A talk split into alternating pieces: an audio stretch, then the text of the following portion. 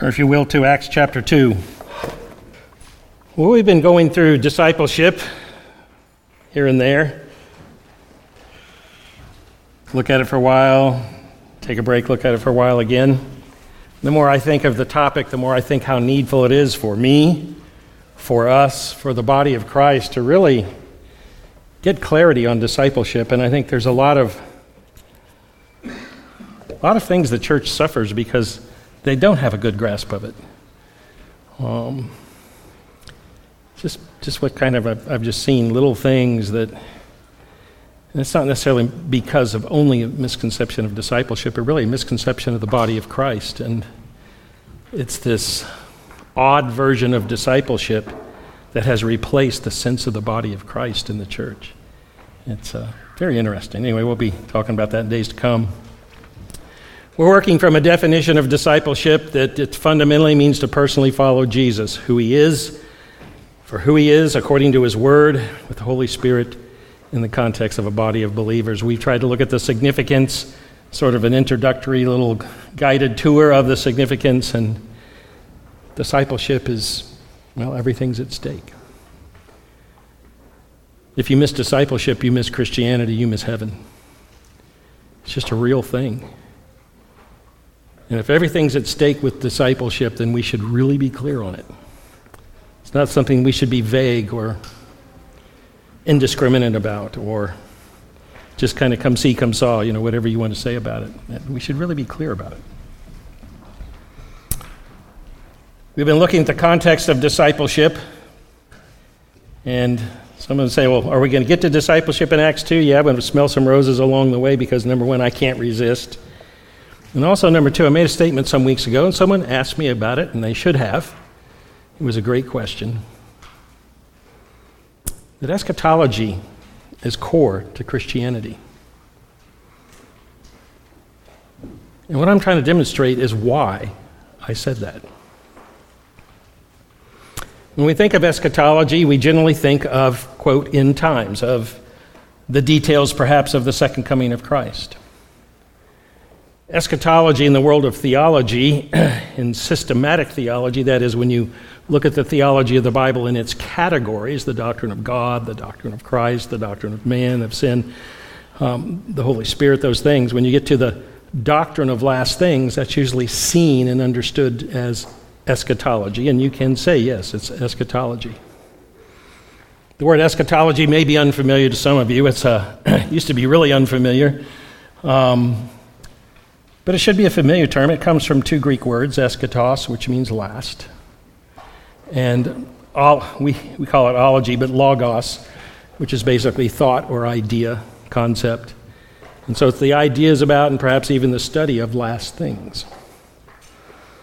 And because the church has focused primarily on last things as being, well, when you die, that's a last thing, that's a personal eschatology issue at least for this life, for this world.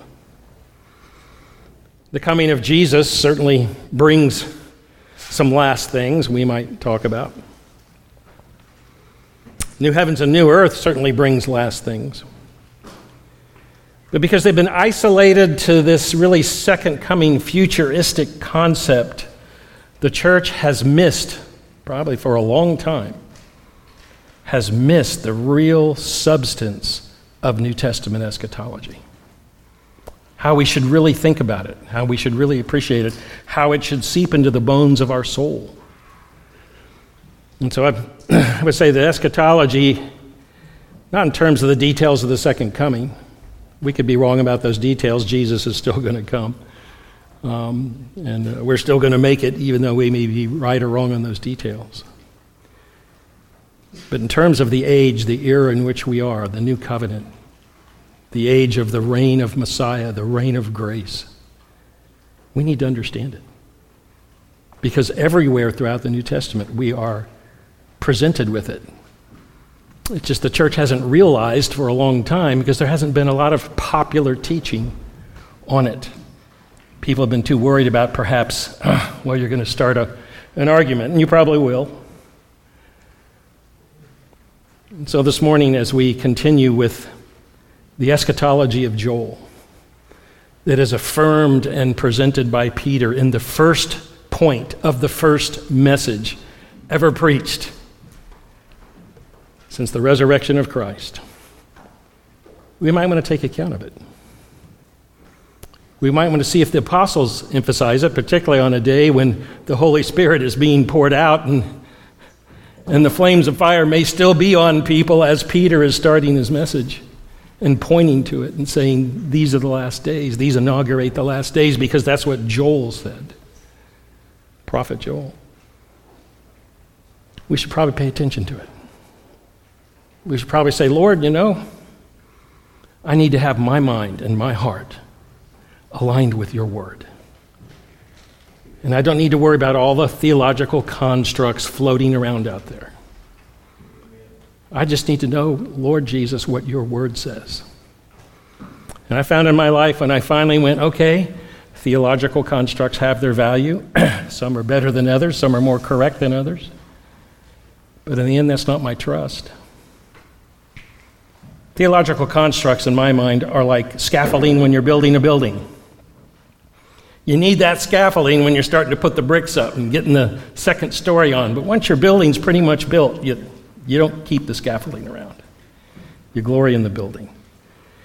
And so, as our understanding of Scripture is, is renewed and uh, built up by people who have gone before us and laying foundations, and, and we should appreciate that. We also need to realize it's not the Word of God. As I always remind everybody, remind myself, today's theology is tomorrow's historical theology. And historical theology is just a study of what the church has believed. It's not biblical theology. So we're in the book of Acts. The Holy Spirit has come, Pentecost has happened. People respond to it, all are amazed, some mock. The big question is what's going on here? This very evident, real, and indisputable event of the Holy Spirit pouring out and manifesting in people's lives right before them, speaking in the tongues of all nations. The great works of God. What is this about? So Peter says, Okay, I'm going to tell you what's it about. He takes the occasion. I'm sure he's filled with the Holy Spirit when he says this. And some of you are saying, uh, you know, it's not people being drunk. This isn't some phenomenon that you can explain by natural causes. This is what is spoken through the prophet Joel. And we started to focus on, well, there's one, older translations will say, not this is what, but this is that, which was spoken through the prophet Joel. And we looked at this as that, and Peter, in the first message, literally the first statement, his opening words of his opening message. Is that you have to understand how to interpret the Old Testament.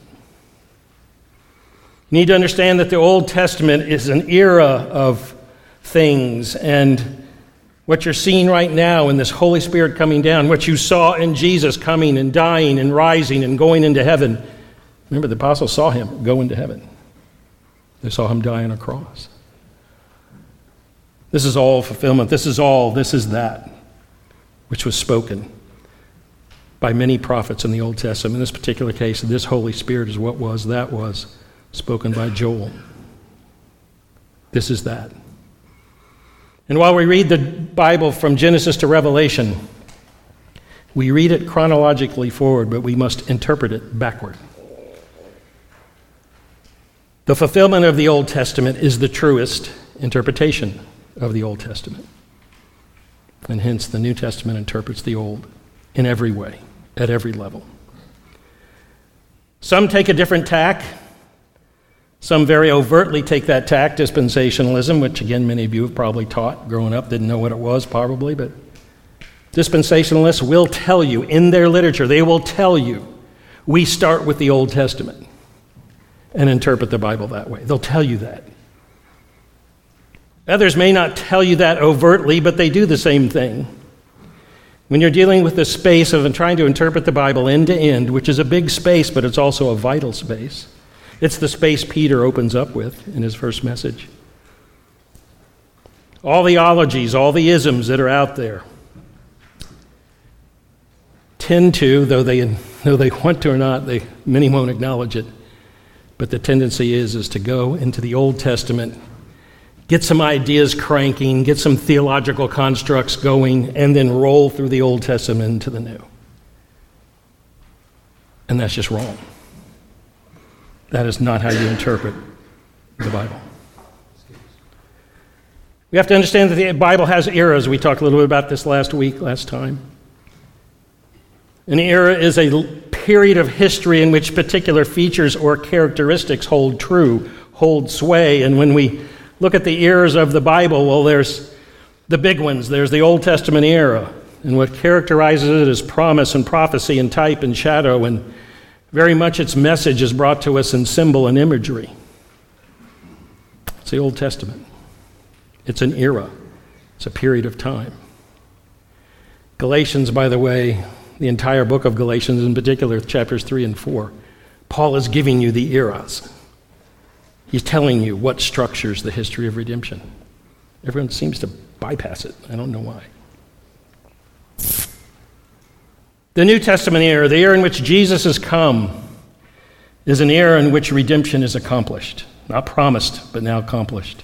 Not prophesied, but now fulfilled. Not in type and shadow, but now in reality now in substance, now in manifestation. This is the era. These are terms right out of the New Testament, by the way. These are the terms that, that God in the New Testament, that Jesus and the apostles used to describe the history of redemption and how to understand it. And that's the era we're all looking for. That era is the great hope of every saint, the great hope of the body of Christ, the hope of all creation that final era when all things are made new. Those are the big eras in the history of redemption. Now, Peter told us that in the last days, here's his first message. This is that which is spoken by the prophet Joel. Now I'm going to explain that to you. He quotes Joel, in the last days it shall be. The last days. When we think of last days, again, we need to tend to talk about, think about, okay, I'm in the year 2023, and the last days, gosh, they're still down the road for me, right? That's last days. That's end times. And again, that's just not the way the, the New Testament looks at last days. There is a last day, so we're not saying there's not a last day. But the New Testament doesn't look at that way, and, and the New Testament says we're fulfilling the prophet Joel. And when did Joel live? He lived in anywhere from 800 to 500 BC, depending on which commentator you talk to and listen to and read. Joel was at least 500 years before Christ. And when he, God speaks through him and talks about last days, it's last days with reference to Joel, not with reference to us. There's our last days. And God declares, this is God's word, that He's going to pour out His Spirit on all flesh. And as we started looking at last week, that Joel basically says that the last days started when the Holy Spirit was poured out. That's Bible. That's not amillennial theology. That's not Steve Cowden's pet doctrine. That's Joel, affirmed by Peter. The last days begin when God pours his Spirit out on all flesh. Last week I had the uh, overly optimistic thought that I was going to finish last days, but uh, that didn't happen, so we're going to continue this morning. Let's pray. Heavenly Father, we come to your throne. And Lord, your thoughts are not our thoughts in so many ways and so many things. And you have given us your spirit, and you've given us your word so that our thoughts can be molded and shaped to conform to yours. So, Lord, we just ask you to do that this morning. For some of us, this is radical theology. For others, this is old hat. But, Lord, whether it's radical, reach into our minds and hearts and give us the confidence that we can trust your word and we can put our hand in the hand of Scripture and be led and, and be happy for it. Lord, I've always found that uh, your word is the simplest explanation of things. And Lord, if it's old hat, just pray you'd re- revive our souls in it. That all of us this morning would see that these are the last days in which you have raised your Son from the dead and made him to sit at your right hand and given all authority in heaven and earth to him. And that he rules the nations with a rod of iron. And it's in that confidence and in that foundation of the reign of your Christ that we go and we proclaim the gospels to the nations, that we live our lives, that we have our hope and our confidence. These things are real. Lord, they're just not theological structures. Lord, I myself, sometimes when I, I think, okay, I'm going to explain God, I feel like, how can someone explain God? I feel, how do you even do that? You explain yourself. But Lord, you have given us propositions in the scripture that we can use, we're supposed to use. And so we do it. And just pray that these propositions this morning of a prophecy 500 years before Jesus, 2,500 years away from us, affirmed by your apostle Peter, whom you spent 40 days with explaining the Old Testament to that we can trust Joel and we can trust Peter. Conform our minds and hearts to it, but Lord, show us the glory of it. We're like Moses. Lord, we, we don't want to be theologians. We want to see your glory. We want to love you with all our heart and soul and mind and strength. We want to be conformed to your image in every way and thing that we can. Lord, we want to be real human beings, not, not religious. We want to serve you, the living God. So, Lord, this morning, just pray you would make your word to be clear in our minds and hearts, and yet, Lord, to fill our minds and hearts. We ask in Jesus' name. Amen. Well, here we are. Here we are in the first sermon, the first point of the first sermon eschatology. Who would have thought, huh? We have to be clear and confident when Joel says, In the last days I will pour out my spirit upon all flesh. That is God Himself speaking personally, that God is behind His word and God is giving us clarity and God is giving us the structure of how He's going to bring things to pass. God declares it, God brings it to pass. And so, this pouring out of the Holy Spirit, this inaugurates the age of the Spirit. Some of us, I know I did for a long time, what's the difference between the Old Covenant and the New? Usually we say Old Testament and the New, but the Old Testament's bigger than the Old Covenant. But we tend to think, well, what's the difference between the law and, and the gospel? These are big questions if you haven't sorted them through, and they can take a long time to sort through because there's probably some rough edges that you still end up with trying to think about. And the way you have to think about it is this the Old Testament never promised eternal life, and it never gave the Holy Spirit, did it? Could the law of Moses justify you? And so it's not law versus grace as if, well, you know, I don't have to keep the law anymore. The righteousness of God is not grounded ultimately in law, it's grounded in the image of God. If you're in the image of God, you have obligation to be like God in everything in the created world in which He's placed you. All of your thoughts, all of your actions, all of your attitudes, all of your dealings, all of your relationships should be an expression of the image of God. Righteousness has an ultimate foundation. Who is God? To be like God. A number of places in the Old Testament and in the New,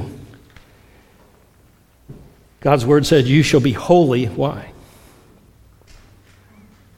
Because I'm holy. That's the ultimate foundation of holiness. Now, God writes some things out for us because, well, Genesis 3, the whole human race fell and we're sinners, and, and we need clarity. Some things are kind of obvious. You shouldn't kill, you couldn't steal until you get well to the 21st century. And well, it used to be obvious that there's actual men and women and there's differences between them. Well, that's been erased. So if someone wonders, well, why does God have to give commandments for things that are obvious? Well, here's why because we're sinners, because we're dark, because there's a world of demonic forces out there, a world of true, real darkness that is trying to distort God in every way he can. And so the Word of God is vital, and when God says don't steal, He means it. When He says love your neighbor as yourself, He means it. I used to work with uh, some Hasidic Jews for nine months. Great experience. I just loved it. I love recounting it. Every time I tell it, it probably stories get a little bit bigger, but whatever. It was just an awesome experience, Hasidic Jews, and I would start talking to them about Isaiah and how it points to Jesus, and they'd get nervous and go tell the boss, and the boss would come over and say, Don't you talk to them. so I'd wait a few days and I'd start talking again, and it was quite interesting. But they told me they had 600 and some laws that they had to keep, many of them ceremonial. Well, not to be outdone, the New Testament, according to one person's count, has over a thousand imperatives. So if you think that in the New Testament, New Covenant, you're going to get out of keeping commandments, then think again. Jesus said you shouldn't commit adultery, and then he turns around and he says, but it's more important than that. The demands of God are more significant than that. You don't even look. Jesus says you've been told you shouldn't kill, but it's more significant than that. It's deeper than that. It's more real than that. You shouldn't hate your brother. If you hate your brother, you're committing murder. The demands of the new covenant are finer and richer and deeper and fuller and far more expressive than anything you will ever find in the Old Covenant. Anyone who says New Covenant theology is antinomian doesn't have the first clue of what New Covenant theology presents.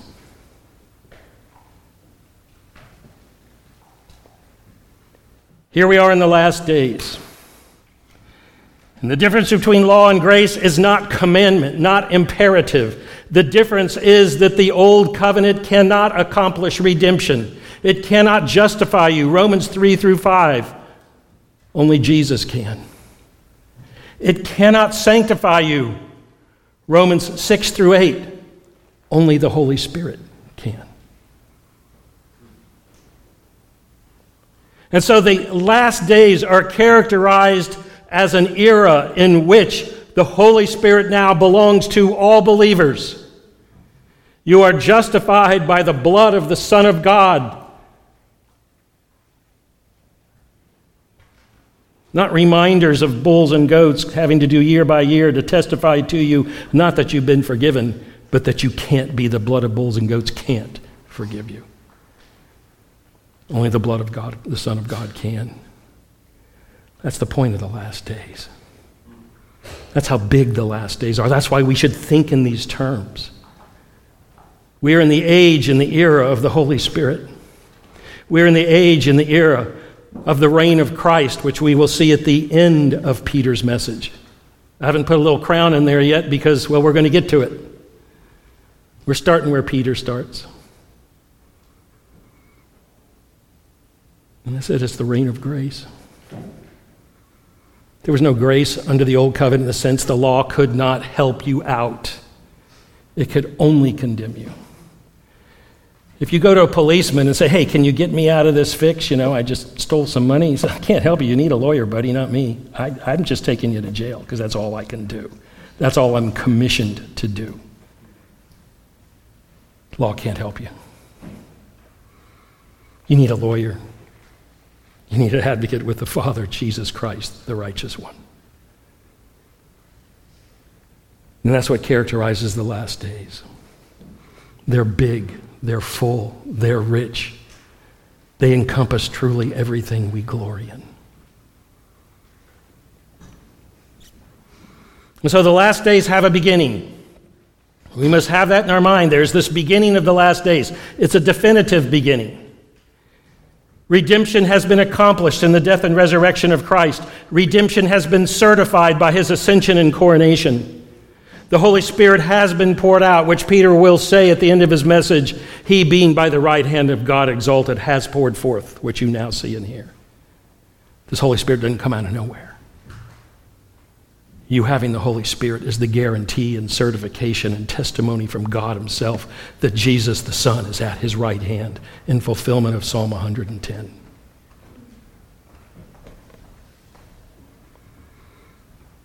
The age of grace has begun. The age of the Holy Spirit has begun. The final era of the history of redemption has begun. My brothers and sisters, you're in it. You're in it. So I said before, and I'll say it again you know, if you go around depressed, and I do, half the time I'm depressed. My worst days are Monday. I'm like, ah, I should have said this and didn't say that. And why did I say this? That was so stupid. I know I'm going to get five questions from it, and I should. When I don't, I'm happy, but I'm like, are you guys listening? Satan just jumps all over me on Mondays, not Saturdays. Saturdays are usually okay. I'm so tired I don't notice anything. But Mondays, they're the pits. Spiritual warfare is what we're engaged in in these last days, and you have to fight. When I was a young Christian, I got saved out of what's best described as witchcraft. It was a mix of a bunch of things New Age spiritism, moody blues, and counterculture, and just a bunch of stuff. But it ended up, you just call it witchcraft. It wasn't sacrificing, wasn't full blown witchcraft, but it was, it was bad enough. It was just as bad as could be. And when I got saved, I was still being harassed by demons. Demons would come in my room and choke me. I've been through warfare. I know what it is to lay in my bed with covers over me thinking they might ward off some of the demons. They don't, by the way. Tell you that. Praying to God that one of them wouldn't reach out and touch me. One day God said, Okay, Steve, you need to go up into the attic. The attic was a prayer room. I lived in this house, and it was like the house of the Seven Gables with Lurch in it. I mean, it was the Addams family house for sure. and they had this prayer room up in the top. I'm in my bed, and sure enough, the demons are coming marching around my bed. It's not that you see them visibly, you just know you're there. It's called discernment, discerning of spirits. There's a spiritual gift for that.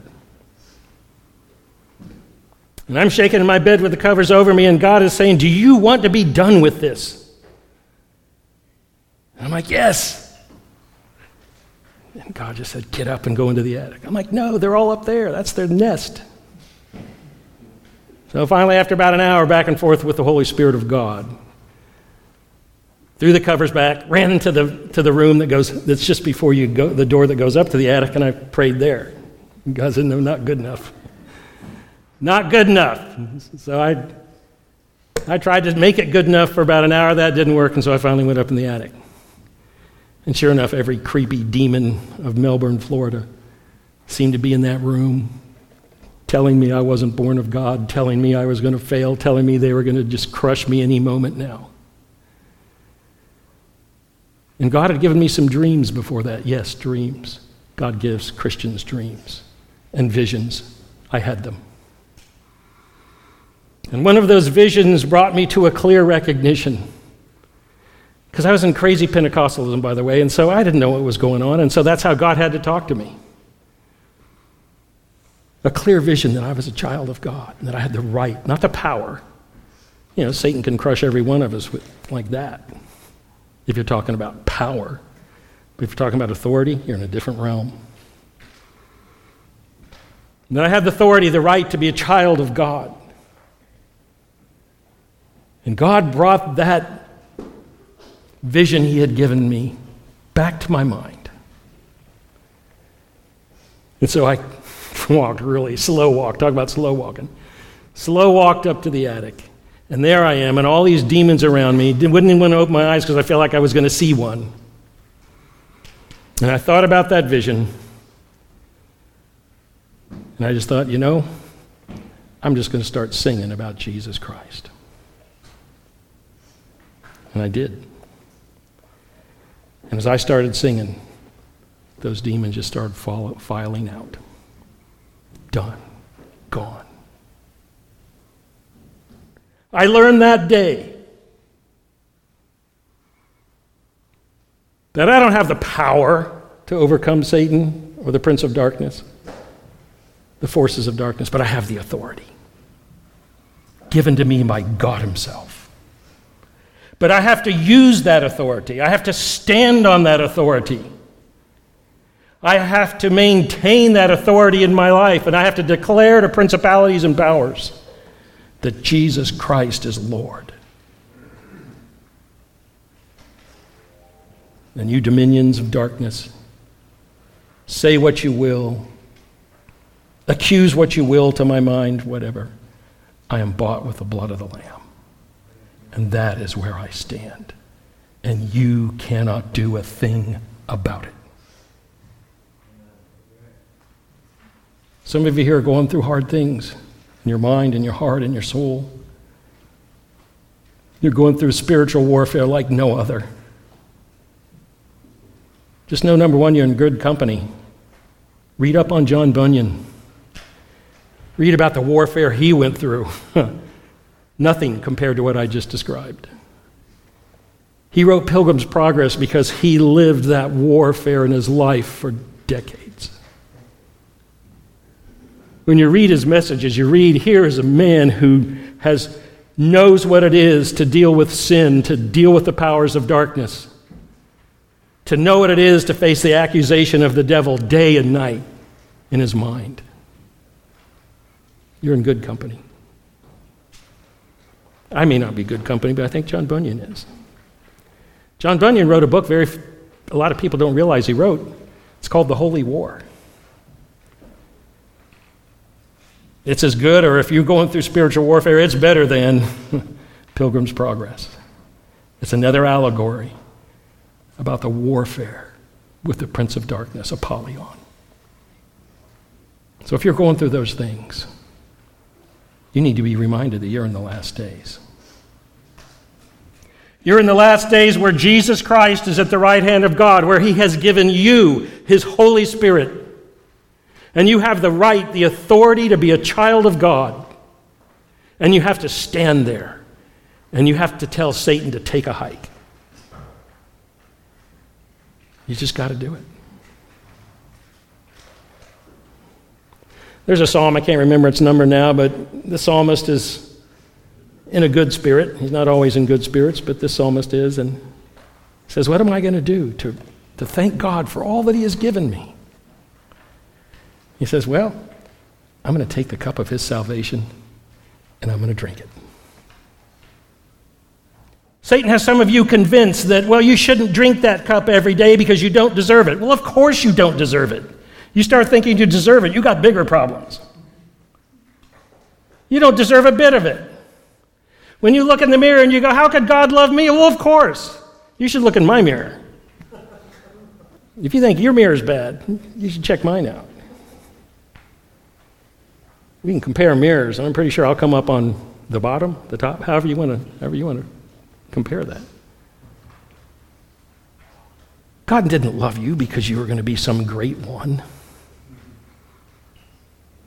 As I read in the scriptures, God chose the base things, 1 Corinthians, and the things that are not.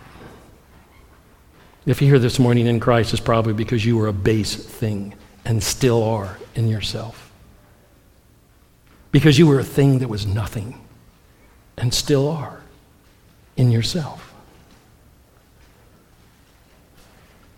I saw a YouTube title. I'll get a lot of YouTube titles. They're, they always stir me up, and then I get so stirred up I forget to watch YouTube. Um, but this was two celebrity preachers are going to talk about sanctification. I have to admit, the, the first thing I thought was, look, this is not a hard topic. So it says they were going to throw it around or struggle with it or something. I'm like, this is not a hard concept. So if you get a whole bunch of Bible, blah, blah, blah, I'm like, this is really easy. You put sin to death and you put on righteousness. Sanctification is not a hard concept in the Bible. If it wasn't for Romans 7, there wouldn't be any debate about it. And even Romans 7 isn't really debatable, but people debate it. Deity of Christ isn't debatable, people will debate it. debate doesn't mean that there's confusion or that there's multiple sides. It just means some people are confused about it.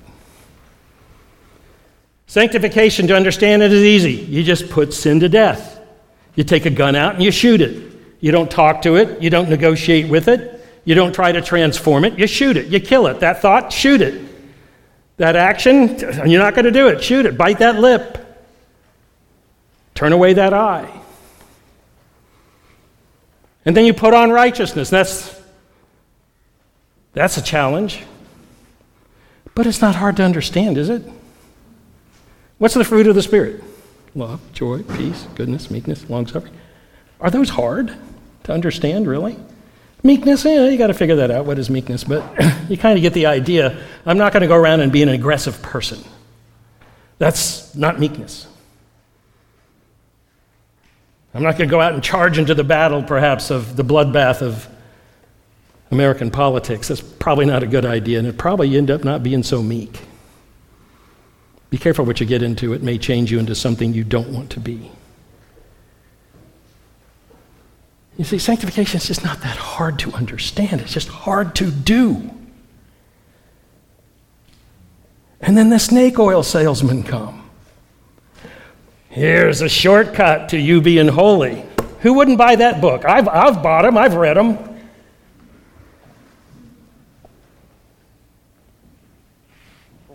Sanctification snake oil. All over the place out there. Switching price tags. God wants you to be happy and wealthy and healthy. Yeah, it's called the new heavens and the new earth, folks. Is that hard to figure out? Now, because they got snake oil, they got a lot of people out there deceived, and we need to help them get undeceived. But they're not deceived because the issues are complicated. They're deceived because they don't read their Bibles. If they would read their Bibles, they would go, oh, Paul solves this sanctification thing in like three verses in Colossians, maybe four. He throws in some redemptive historical stuff in the middle of it. It's like you're a new man in Christ because you're part of the last days, a new era of humanity. Ephesians 2, a new humanity has been created. Those are last days, eschatological issues.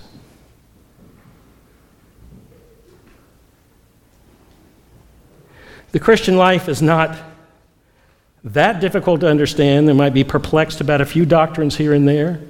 Some of us had to struggle with sovereign grace. Yeah, that, that's more of a paradigm shift of heart than it is really of head. Bible's really simple and clear on it. It's just believe in it, embracing it, and be willing to take it to the bank. That's another story. What we need, we need clarity. We need some details. You know, some of you fathers, if you're like me, I'm kind of boring. So if you're like, what do I do with my daughter? There's a book on 52 things to do with your daughters. Some of you know right how to do it. You were wired to do it. So you think, man, this is easy. What's wrong with you, Steve? I was wired to talk about the last days. what, what can I say? Does it work with my daughter at dinner? I can promise you. I've tried, I think. So some of us need the 52 ideas. For those of you who have great ideas, tell them to us, but don't come to me because I, I have to give you a book. But to do it, to get the grit to do it, to get the grit to put sin to death every time, to put away the temptation when Satan comes and, like Jesus, promises you the world or at least some little part of it, if you'll just go along with his diminishing of sin. Sin's not that bad. You know how Satan works. Sin isn't that bad. What do you mean? Just, it's just a little sin. After you do it, what's on the other? This is a big sin. You'll never be forgiven. That's how it works.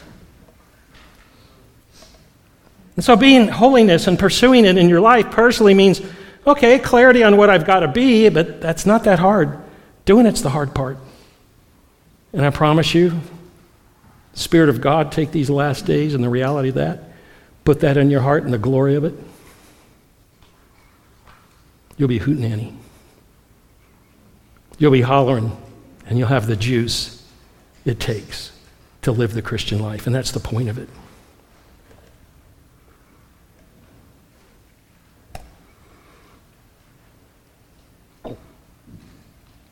The last days. You know how the book of Revelation opens up with the last days? Because it's talking about the last days. What does it open up with?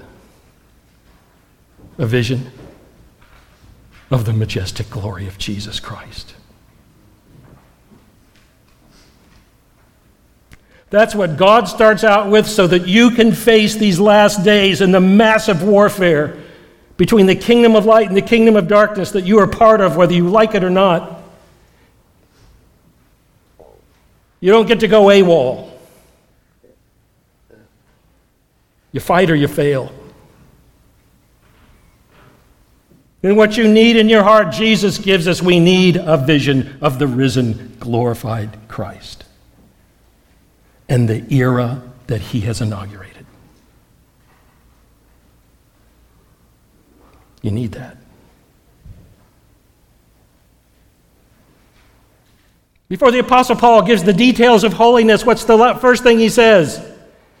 You know, if you've died with Christ, don't go off into misconceptions of a bunch of false religious activity. But he says, if you're risen with Christ, which is the power of your new life, because Christ is risen in the last days, he's raised, he's at the right hand of God, you're seated with him, Ephesians chapter 2. See, all of this is last day stuff.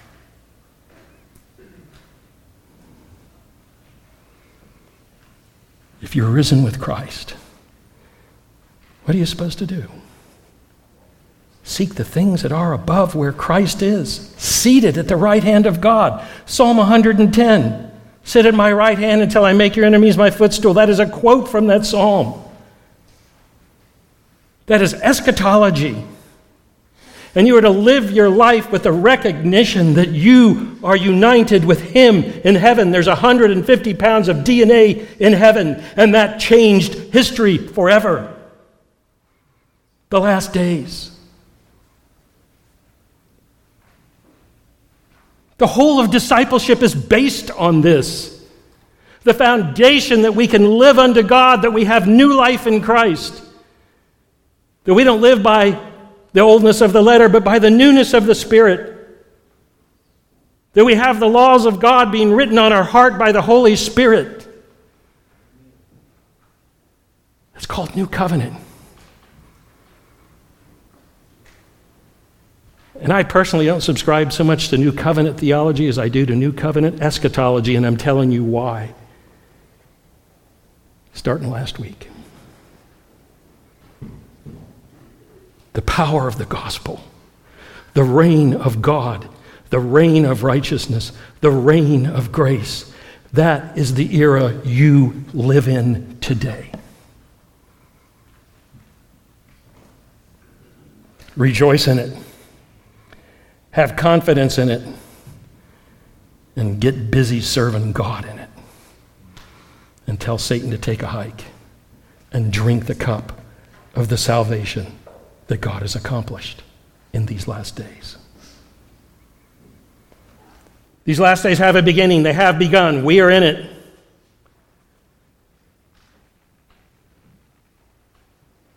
These last days are described. Your sons, your daughters will prophesy. Your young men will see visions. Your old men shall dream dreams. If someone says, Well, Steve, you know, you're telling me about the visions and the dreams you had. I'm like, Yep, here it is, right here. I have had them. They are good, they are wholesome, as long as they take you to the Bible. Every one of my dreams, every one of my visions took me to the Word of God. People dismiss these things, have never had them, and so they take some, you know, weirdo false prophet claiming to have all this stuff and they make him the example. Well, no one certainly wants to be those things. But I'm not throwing the baby out with the bathwater. The church, every one of us, we have to live by the Holy Spirit. Now, whether you have these or not, doesn't mean you are or aren't a Christian. They're not the necessary evidence that you have the Holy Spirit, but they can be a real expression of it. Remember, again, I probably told you we had one brother, he was a deacon. He was a good brother. He was dispensational, so in the end, he couldn't hang with us. But, and that was his reason. But I want to tell you what, he, he would have dreams and visions about this church, and he didn't even know he was having them. He'd come and say, You know, Steve, I had this vision about you last night. And it was like, True. I'm like, Oh, gosh. One of them was really helpful, one of them was really like, Oh, stab in the heart. But he didn't even know that's what was going on. He'd probably deny the gifts of the Spirit if you asked him. but he was functioning them. All throughout the New Testament, you can see these things happening. Agabus prophesied, Philip's daughters prophesied, Ananias had a vision. He was just some old, some regular guy. And God comes to him as if, as if this regularly happened and said, Ananias, you know, Paul's going to come and you need to do this, this, and this. And Ananias is like, wait a minute, this guy kills people who, followed you, who follow you. What's going on? And, and you don't get the feeling that Ananias was like, ah, a vision, what is this? He's just a regular person, a regular saint in the Lord whom God is going to use. You never hear from him again. And he was the instrument God chose to get Paul baptized and on the way to fulfilling his purposes.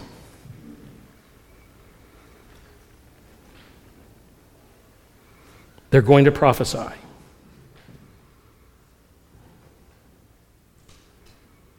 There's going to be a work of the Holy Spirit.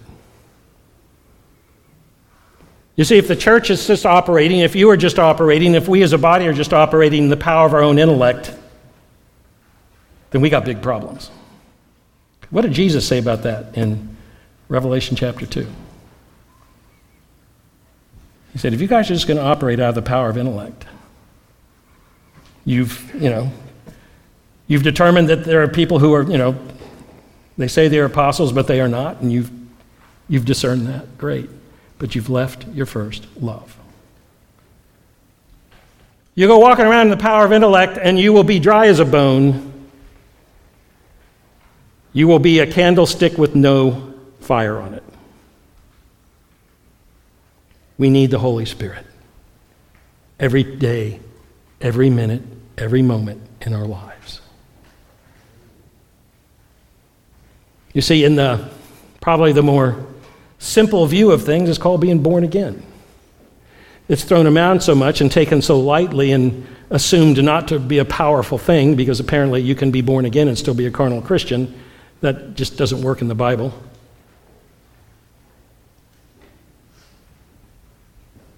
To be born of God, to have the power of God. To, for Jesus, as he told it in John 13 and 14, I and my Father will come and take up our abode in you by this Holy Spirit. This is the power of the last days, the fullness of times. We have to live by the Holy Spirit. As a church, we have to live by the Holy Spirit. We just can't do things on our own. We just can't do things about this and that. And someone says, you know, you need some demographics. Well, maybe demographics will help, but if that's the power of what you're doing, forget about it, as they say in New Jersey. We need the Holy Spirit. Even on my male servants and female servants in those days, I will pour out my spirit and this is one of those things in the last days God includes everybody. God is DEI. He is absolutely DEI. He was the first person there for DEI. He's still DEI. He's still diversity. He's still equality. And he's still about inclusion. Whether you're young or you're old, there's old men, there's young men. Whether you're male or female, there's sons, there's daughters. Whether you're bond or free, no matter what your social status is, no matter how much money is or isn't in your bank accounts, I'm going to give you my Holy Spirit. I'm going to give you my Holy Spirit.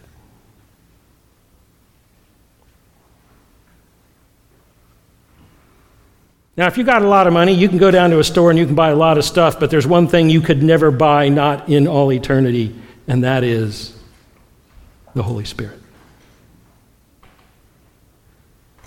The most precious treasure of the universe God's own Spirit indwelling you.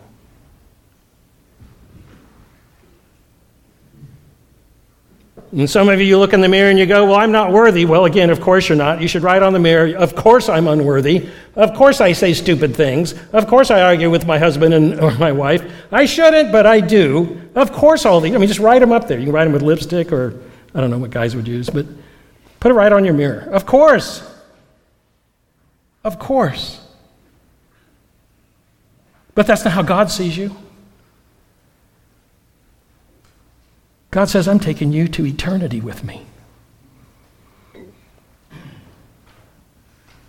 Have you thought about that? God sent his son because God said, I will not spend the rest of eternity without you.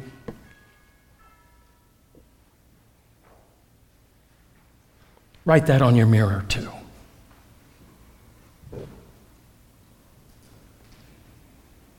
God has given you His Holy Spirit. It's a spirit of adoption. You are a child of the living God. He loves you with an everlasting love. He will one day give you everything that He is. He will give you a whole God, a whole Father.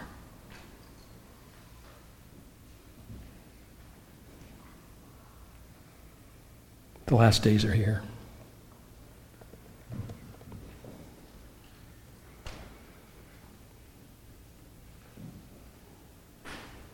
Be the children of God. Let us, as individuals, live and walk by the Spirit. And when we fail, and we will. As a matter of fact, 1 John says if you think you've come to a place where you're not going to fail, you're in big trouble. If we say that we haven't sinned, we're liars.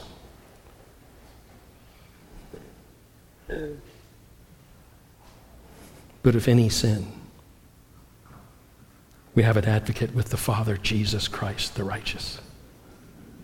And he is the propitiation for our sins. We must have the Spirit of God. We must serve the living God out of the dynamic of the Holy Spirit. His grace, His fruit, His guidance, His love, His joy, His peace. So the last days begin with the greatest gift from God a human being could ever have. The greatest thing that God could have, ever give you is not a big yacht.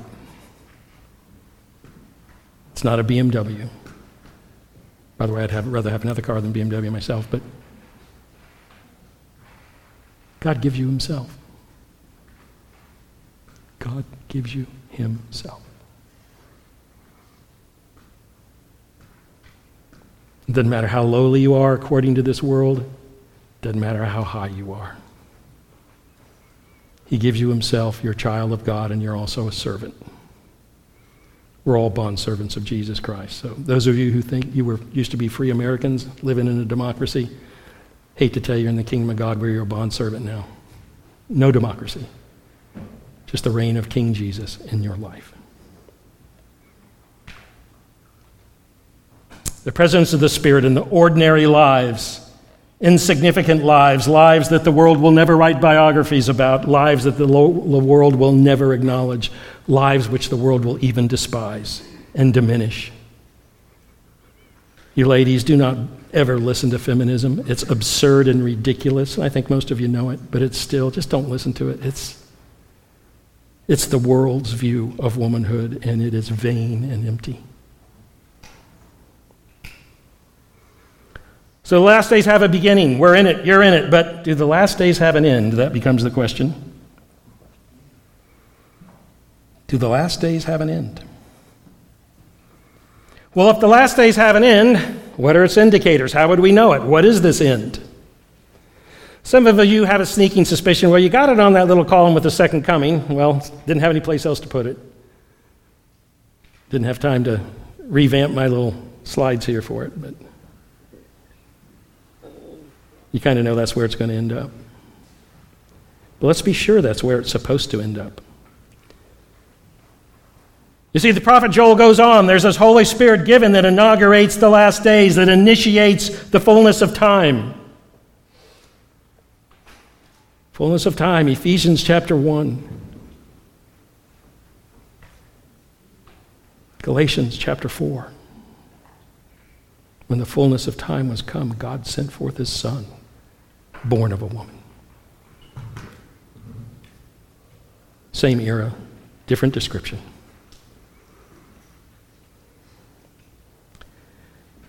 And Joel just switches. It's like, wait a minute, Joel, you're talking about the Holy Spirit. Next thing you know, you're talking about this bizarre stuff. What's, what gives? Well, Peter quotes from Joel some more I will show wonders in the heavens above and signs on the earth below, blood and fire, and really should be columns of smoke. The earth below, things happening on the earth below. There's blood, fire, and smoke. What is that? Where would you get a picture of that in your mind? What would that be a picture of? Would that not be the landscape of a massive battle? Where there's dead bodies, fire and smoke coming up from it. And that's on the earth. It's the common, common language of apocalyptic judgment. You find it in Isaiah, you find it in Joel multiple times. It's the language of Jesus' second coming, Matthew 24. It's the language of the book of Revelation. Joel is giving expression to the sovereign intervention of God in human affairs on the earth below. It's a scenery of a great battle of death and destruction and fires and smoke and columns of smoke going up. And yes, this is what God does. So everybody thinks that they've got a trick question. Well, if God is, you know, if God is good, then how come there's a bad world? We're supposed to be tricked by that, right? But you just say, you go home and look in your mirror. Read, you know, God's 1,000 demands in the Gospels and epistles, and then look in the mirror, and then you're going to figure out why bad things happen to good people. There are no good people. The wrath of God is revealed from heaven against all ungodliness and unrighteousness of men. World War I and World War II weren't just unfortunate events, they were the wrath of God on humanity for its pride and arrogance and sin. Just read the Old Testament prophets who listed out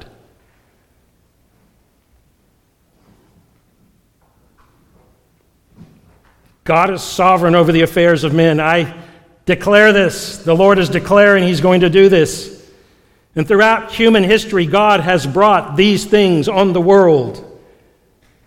Sometimes just as a judgment for sin, sometimes to achieve His purposes. Isaiah 10 Ho, Assyrian, the rod of my anger.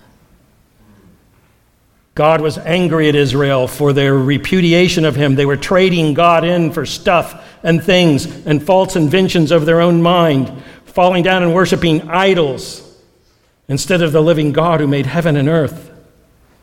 And God, for centuries, told them to stop, and they wouldn't. And finally, He said, I'm going to bring the Assyrian on the land, O Israel, and I'm going to carry you away and scatter you among the nations. 725 BC. Ho the Assyrian, the rod of my anger.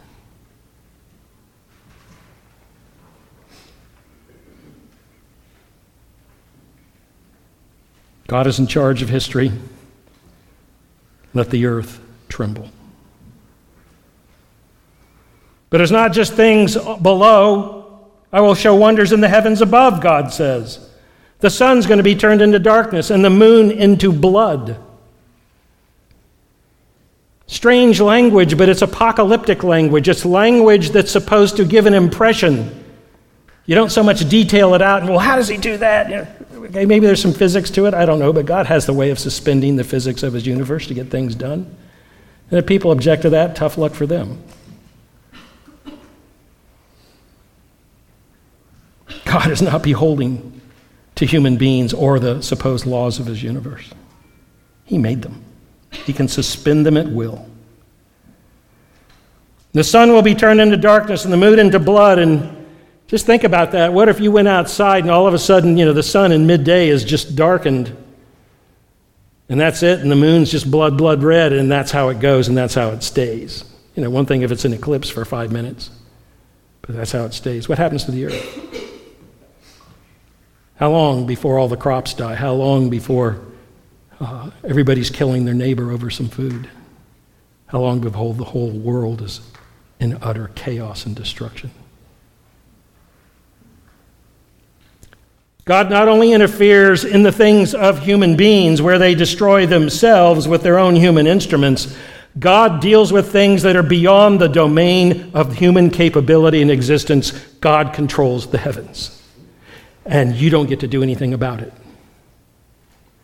You see, the prophecy of Joel is in the midst of what? This great host of locusts that were coming just eating up the whole land.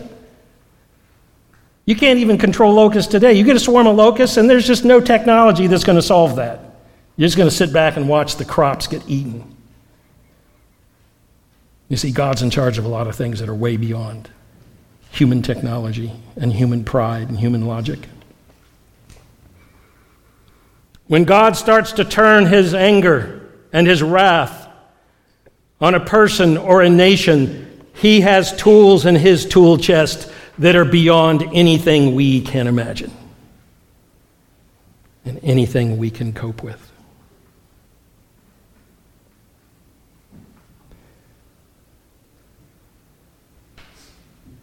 The sun shall be turned into darkness, the moon into blood before the day of the Lord comes, the great and the magnificent day. There have been numerous days of judgment in history where God intervenes in human affairs. There's been the flood, the greatest one, where only eight people escaped. And there was hundreds of millions of people on earth at that time. Egypt got crushed. It was the world empire at that time. It was the America of the world, and it got crushed, destroyed by God. Israel was led captive to Assyria. Judah was led captive to Babylon. Ancient empires were destroyed. Global wars have occurred. These have all been things that are called the day of the Lord. But that's not what Joel is talking about here. He's talking about a day beyond any other day the world has ever seen or known or will know. It is the final day of judgment. And that's why you see this lofty terminology the great, the magnificent day, the awesome day, the notable day. There have been many instances of God's judgment, this is the final one, and this is the great one. And this is the one every human being will face. And our time's up. So we'll have to see how Joel handles this next week. Heavenly Father, we come before your throne, and this morning we're just so glad we live in the days, the last days, the days of grace the day when Jesus is your right hand, the day when gospel is proclaimed to all nations. When all we have to do is repent and believe, and you'll give us the greatest gift you could ever give a person. This is a gift from God. It's not houses, it's not lands, it's your own Holy Spirit into our hearts. And by that incredible transformation of being born of you, we become forever a child of God. Lord, just pray that you would seal all our hearts and all of our minds with that today, this week, and forever. Lord, when we look into our mirrors, as we so often do, and criticize ourselves and evaluate ourselves, we'll etch into it with a diamond that we're born of God, that we're saved by the blood of the Lamb, and that we're accepted in the beloved, and that you love us from all eternity to all eternity. And you've told us that by giving your Spirit to us. Lord, may each one of us, each one of us here, take that to heart more and more. As a body of believers together, we'll take it to heart more and more. As individuals, we'll be mindful to put our sin to death, to do what it takes and Lord, to make the great work of our lives to put on righteousness in everything. Lord, in our relationships. Lord, we'll put on righteousness and be before your throne. It will be righteousness that's in your sight, not ours or others. Seek your recognition, not that of others. Lord, may we have the joy of your Holy Spirit and just the recognition of that we're a child of God and the fullness and richness of it. Lord, give us clarity, intellectual clarity about the last days, but Lord, fill us with the spirit of those last days, the most important thing. Lord, as we regard one another, we will regard one each other as we regard ourselves. When we start the criticism, we'll go, oops, this is a child of God, born of God, beloved of God, forgiven by God. Lord, we'll bite our tongue and stop the gossip and stop the criticism. And Lord, we'll look at one another with renewed eyes that we are brethren, and that's deep and rich and forever.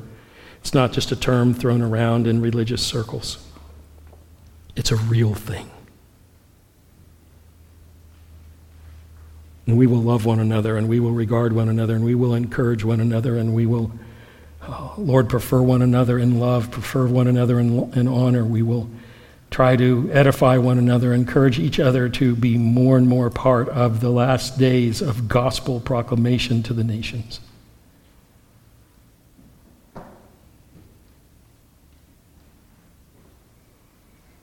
Lord Jesus, we thank you, you died for our sin, and you rose for our justification and you have taken care of everything in our life. Heavenly Father, thank you that you chose us before the foundation of the world. And Lord, every one of us, drink the cup of your salvation. In Jesus' name, amen.